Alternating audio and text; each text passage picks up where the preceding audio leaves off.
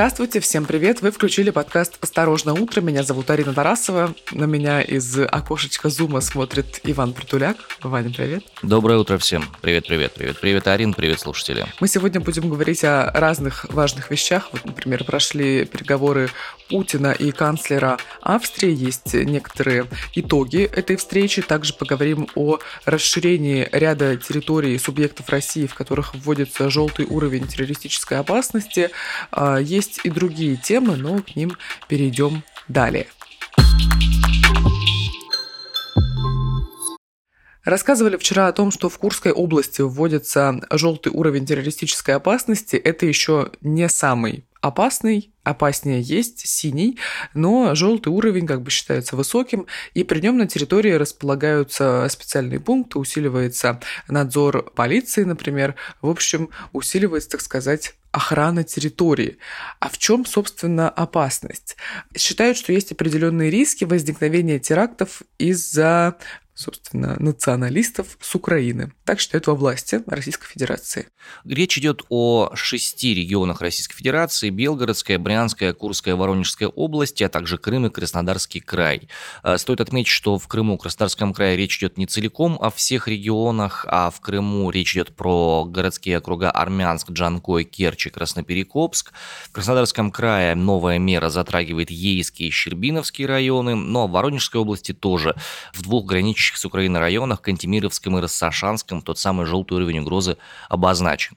Что не рекомендуется делать в эти моменты? Не рекомендуется посещать места массового пребывания людей, при выходе на улицу брать с собой документы, обращать внимание на появление незнакомых людей и автомобилей на прилегающих к жилым домам территориях и обсуждать с семьей планы действий в случае возникновения чрезвычайной ситуации. Все для максимального успокоения действующих лиц, я понимаю. Подожди, а с кем обсуждать, если не с семьей? Да, безусловно. С кем, кроме как с ними, это дело еще и обсуждать. Основатель ГУЛАГа.нет Владимир Осечкин со ссылкой на источник в спецслужбах сообщил о риске терактов в России, которые могут списать на украинских силовиков. Все подробности есть у него в телеграм-канале его собственном. Накануне прошли переговоры канцлера Австрии и президента России Владимира Путина, и говорят, что это был жесткий, прямой, открытый разговор, и со стороны Австрии сообщили, что это вовсе были не примирительные переговоры, так сказать. Ну, как переговоры? Они продлились меньше часа. Если сравнить с тем, как Макрон по телефону разговаривал, да, и как канцлер Австрии приехал специально и проговорил час, можно сказать, что этих переговоров практически и не было. Ну да, пишут СМИ и разные телеграм-каналы всего один час. Такая формулировка, что длительность беседы, конечно, ни о чем. Ну, это, это несерьезно, да. Значит, но что интересно, как бы, как по-разному оценивают разные стороны прошедшую ситуацию. Значит, э, в ведомстве главы австрийского правительства по итогам беседы сказали, что речь шла не о дружеском визите, обсуждали ситуацию на Донбассе, на востоке Украины. По словам Нихаймера, визит в Москву для него был обязанностью сделать все возможное, чтобы добиться прекращения боевых действий или хотя бы гуманитарного прогресса для страдающего мирного населения. Канцлер Австрии резюмировал, что он информировать будет европейских партнеров об итогах переговоров, обсудит с ними дальнейшие шаги, на что, в свою очередь, администрация Кремля, пресс-секретарь Кремля Дмитрий Песков сказал, что никаких заявлений российской стороны после встречи не запланировано. Вот так, без комментариев оставим. Да.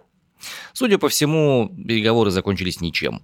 Зря приехал канцлер Австрии, судя по всему, просто Россию посмотреть. Зря топливо жег, да.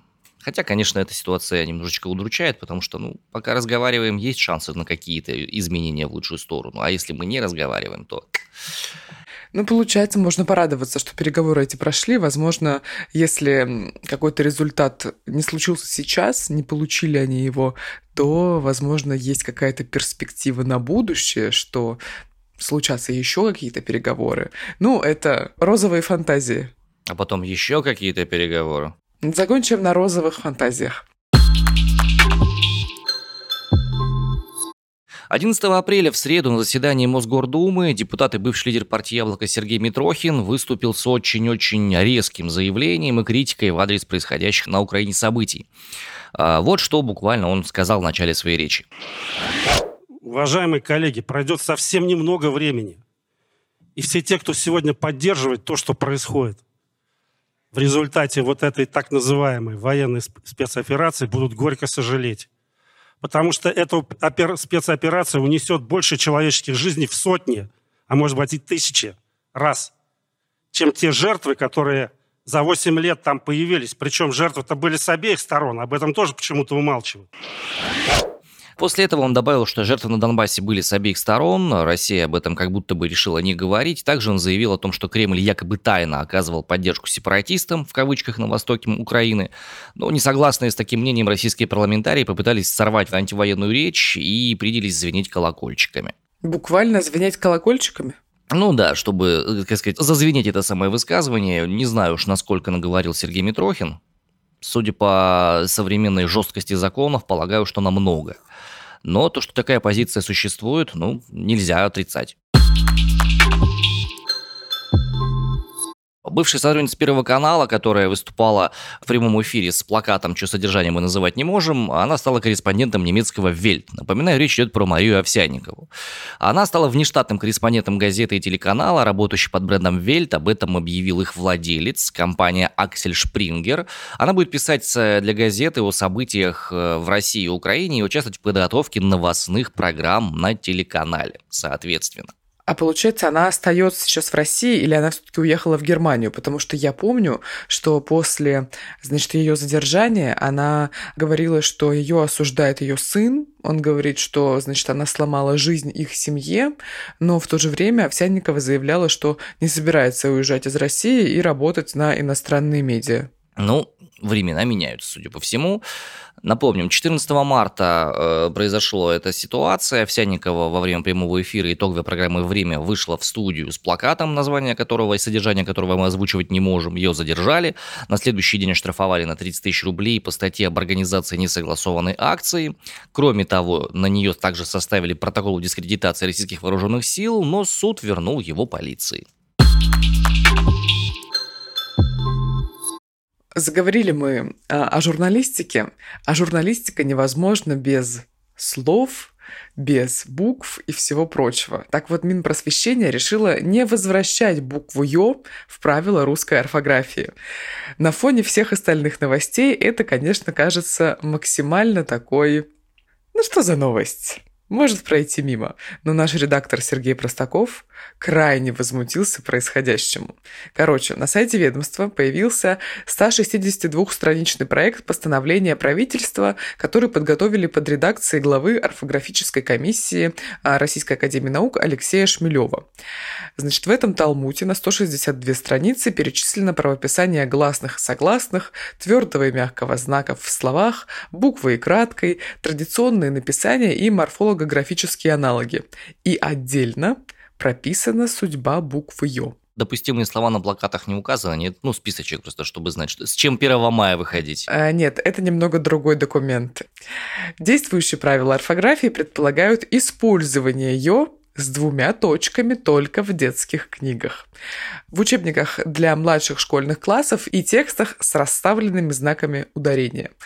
В разговоре с коммерсантом автор данного сочинения на 162 страницы Алексей Шмелев, э, сотрудник Российской Академии Наук, пояснил, что проект правил был подготовлен на основе самого авторитетного пособия по русской орфографии и пунктуации академического справочника 2006 года. И по его словам, прописанные в справочнике нормы существенно не менялись.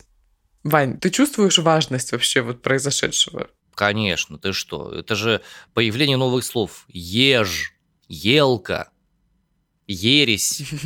Ну, слово старое, на самом деле. Ересь, на самом деле, да, особо не менялась. Короче, в ноябре 2021 года Минпросвещение подготовило проект постановления правительства с предложением вернуть обязательное использование буквы «ё» в орфографию русского языка.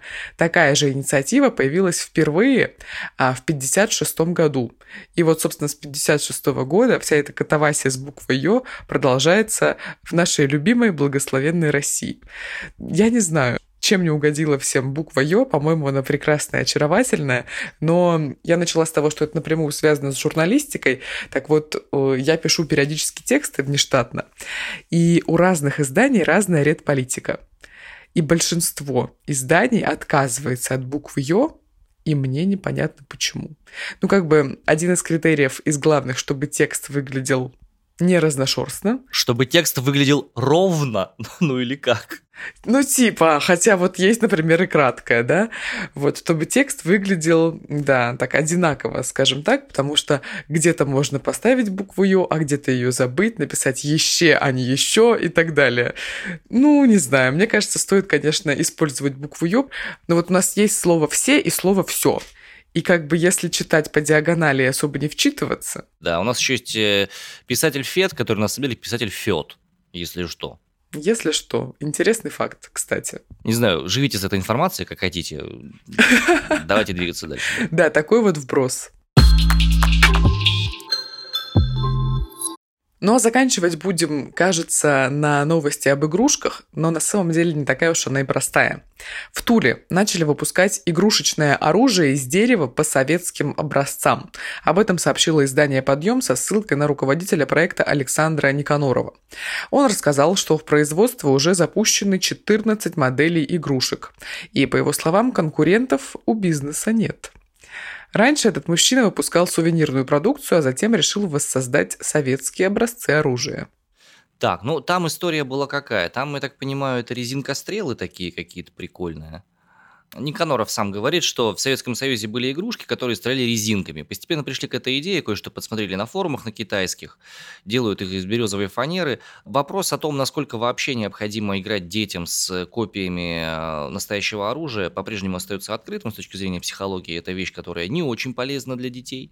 Не должны дети заниматься оружием и в руках его держать лишний раз.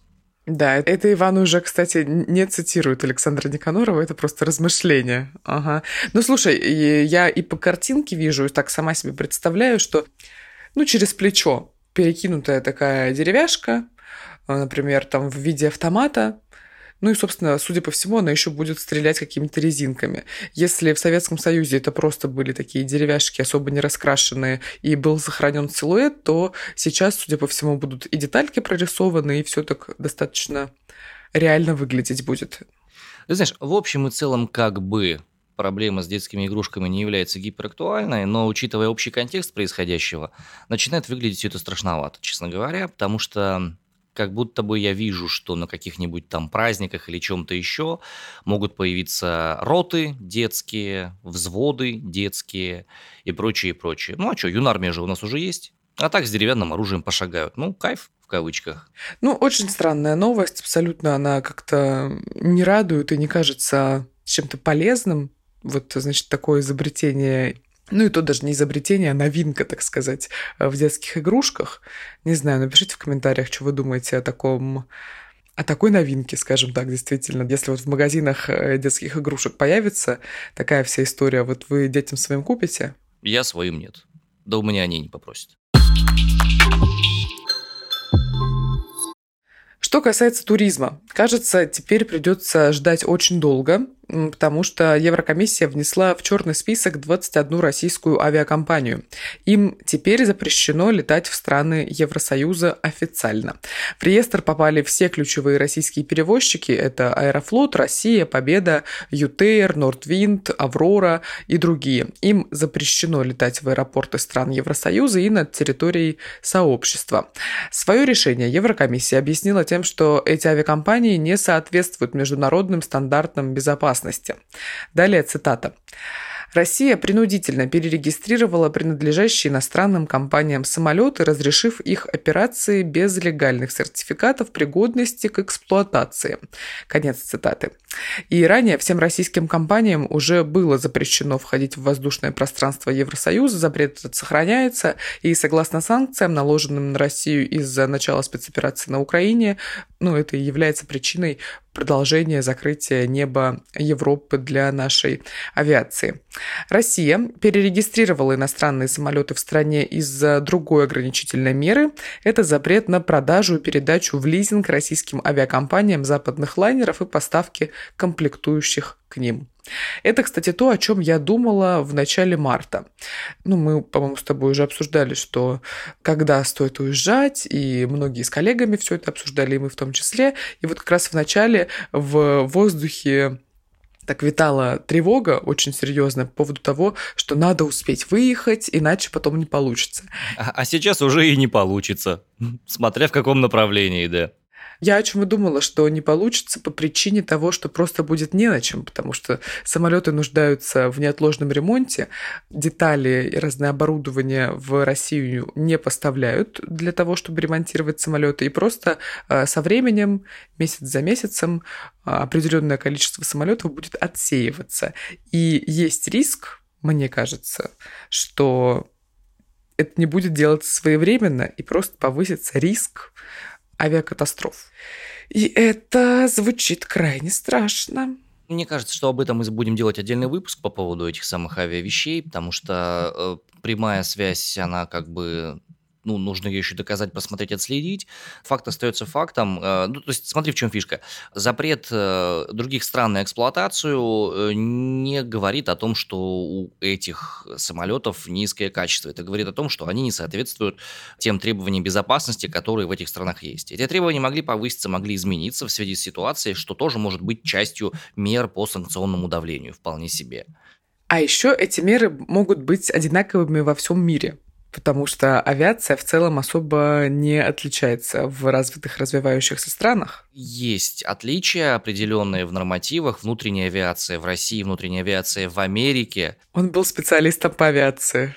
Я не специалист по авиации, я могу отвечать за то, что я могу отвечать. Допустим, а, внутренние авиалинии где-нибудь в Америке, там какой-нибудь перелет Детройт-Вашингтон, а, их могут делать на самолетах Бомбардье, которые там выпуска, не знаю, там 89-го, там 96-го года какого-нибудь, и у них место как у маршрутки. Слушай, ну и мы тут летаем внутри страны, там не знаю, Красноярск, Иркутск или какие-то тоже небольшие перелеты на самолетах, грубо говоря, с пропеллерами. Ну, там буквально вот... Нет, нет, нет, это нормальные вещи. Единственное, что они должны проходить соответствующее обслуживание. И если они выпускались в Российской Федерации, то, наверное, к ним запчасти есть. Хотя, опять же, мы помним, что на Камчатке где-нибудь, на Чукотке, там чаще всего происходит крушение самолетов как раз малой вместимости в связи с тем, что им а, недостаточно хорошее оказывается обслуживание. Но речь идет не о малых самолетах, речь идет о международной авиации, речь идет о крупной авиации. Понятное дело, что закрытие этих границ это в любом случае очень и очень неприятная вещь. И какие-то шансы на релокацию тоже постепенно тают у людей, которые планировали эту релокацию, например, сделать. Остаются только сухопутные границы, не знаю, там, с Казахстаном, с Грузией, еще с чем-нибудь. И то с Грузией уже в меньшей степени, потому что сами знаете почему. Вчера у тебя был более такой настрой, ты был больше на, на энтузиазме, говоришь, поеду на машине в Азербайджан. Нет, я в Азербайджан не собирался ехать на машине. Я предлагал съездить всем на машине в Армению. Что не так просто было бы, да, конечно. А так я понимаю, что, ну, сейчас, короче, вот там Хан Шатыр, Нур-Султан, вот это вот все. Ну, я считаю, что нужно поехать на корпоратив в Казахстан. Я тоже считаю, что это хорошее место, да. Во-первых, в Нур-Султан нужно съездить в обязательном порядке. Это очень красивое место. Прям классно. Ну, серьезно, как бы, кроме смеха, там очень красивая архитектура, там очень красиво все сделано, выстроено.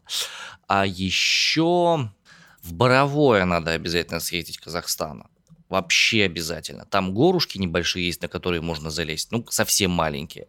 Там озеро красивое, очень, в котором купаться можно и не одно. И вообще там такая курортная зона. Очень даже симпатичная. Так что имейте в виду за совет денежку 5% отстегиваете мне туристического сбора, и все прекрасно будет у всех. А ты кэшбэк людям устроишь за эти 5%? Нет, кэшбэк это там у меня в Казахстане друг живет. И с таким именем. Поняла.